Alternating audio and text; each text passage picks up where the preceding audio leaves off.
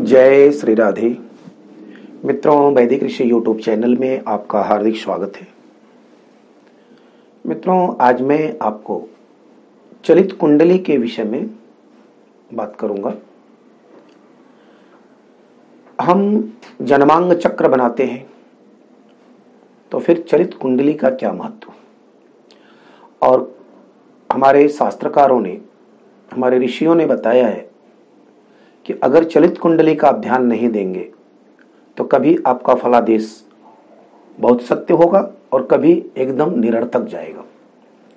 उसका मूल कारण क्या है? उसका मूल कारण है कि चलित कुंडली जब हम बनाते हैं तो इसमें इसका भाव साधन किया जाता है। जो लग्न होता है हमारा, वह भाव मध्य माना जाता है, यानी प्रथम भाव का, वहाँ से प्रारंभ होता है। लग्न से ही। अन्य और भी बहुत से सिद्धांत हैं, परंतु हम जिनका हम पालन करते हैं, वह यही है। और दशम भाव, चतुर्थ भाव सिद्ध किया जाता है और सप्तम भाव निकल आता है। दशम भाव की ही बात किया करते हैं। इसमें जो भाव संधि होता है, भाव संधि के मध्य अगर कोई ग्रह आ जाता है तो निश्चित याद रखिए कि वह अपना फल देने में निष्क्रिय हो जाता है। जो उसका फला, फलादेश है, वह नहीं दे पाता फल। अपने भाव से निकल करके अगर दूसरे भाव में जाता है, जिस भाव में ग्रह बैठा हुआ है, चलित कुंडली में दूसरे भाव में चला गया। अब आपको देखना यह है कि वह भाव संधि में है कि निश्चय ही दूसरे भाव में है।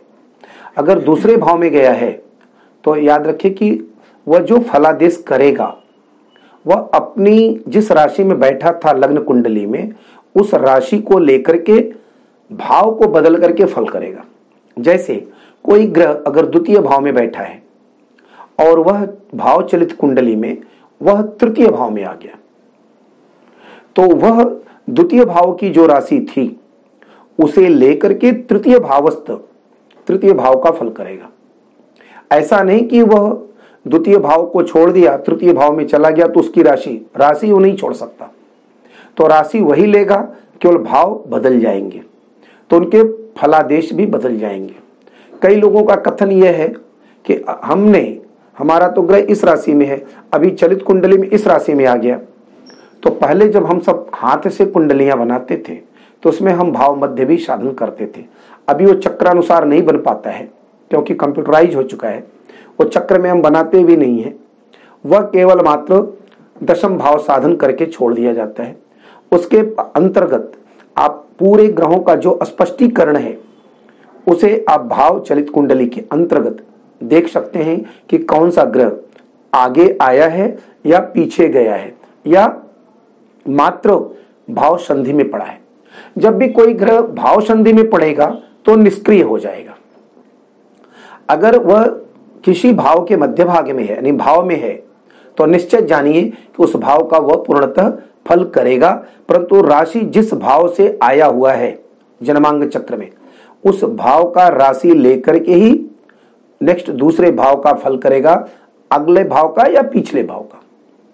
कभी कभी ऐसी परिस्थितियाँ उत्पन्न होती हैं कि कोई कोई भाव ही गायब हो जाता है उसमें तो ऐसा कुछ नहीं, भाव चलित कुंडली का फलादेश बिना मंत्रेश्वर महाराज ने भी अपने फल दीपिका में भी कहा है। सभी हमारे ऋषियों ने बताया है कि बिना चलित कुंडली को देखे फलादेश न करे। चलित कुंडली थोड़ा क्लिष्ट पड़ता है, इसलिए जल्दी उसमें प्रवेश नहीं करते हैं। जब हमें फलादेश हमारी घटनाएँ सही नहीं घटती हैं तो मुझे लगता है कि हमें चलित कुंडली को देखना चाहिए। तो इस स्थिति में आप चलित कुंडली को देखें। या आप प्रारंभ में ही देखें तो बहुत अच्छा रहेगा और देख करके आप फलादेश करें। इसीलिए कभी भी ज्योतिषी के पास जाए तो थोड़ा सा समय दें उनको। आ, एक दिन पहले ही अपना अपॉइंटमेंट ले लें, अपना जन्म डेट टाइम इत्यादि दे दें। वह पूरे ढंग से अध्ययन करें। आप उनका यथोचित पारिश्रमिक दीजिए, जिससे वह आपके कुंडली का सही विवेचन कर सके। तो इसलिए मित्रों, प्रयत्न करना चाहिए कि चलित भाव चक्र अवश्य देखें। यह ज़रूर ध्यान रखें कि जिस भाव में जन्मांग चक्र में जिस राशि में ग्रह बैठा हुआ है, अगर भाव चलित कुंडली में वह आगे जाता है तो जिस राशि में बैठा वो राशि को लेकर के ही उस भाव का फल करेगा। राशि को छोड़ेगा नहीं तो राशि को भूल करके दूसरी राशि आप मत लीजिए, भले ही चलित कुंडली में कोई भी राशि आए। जय श्री राधे।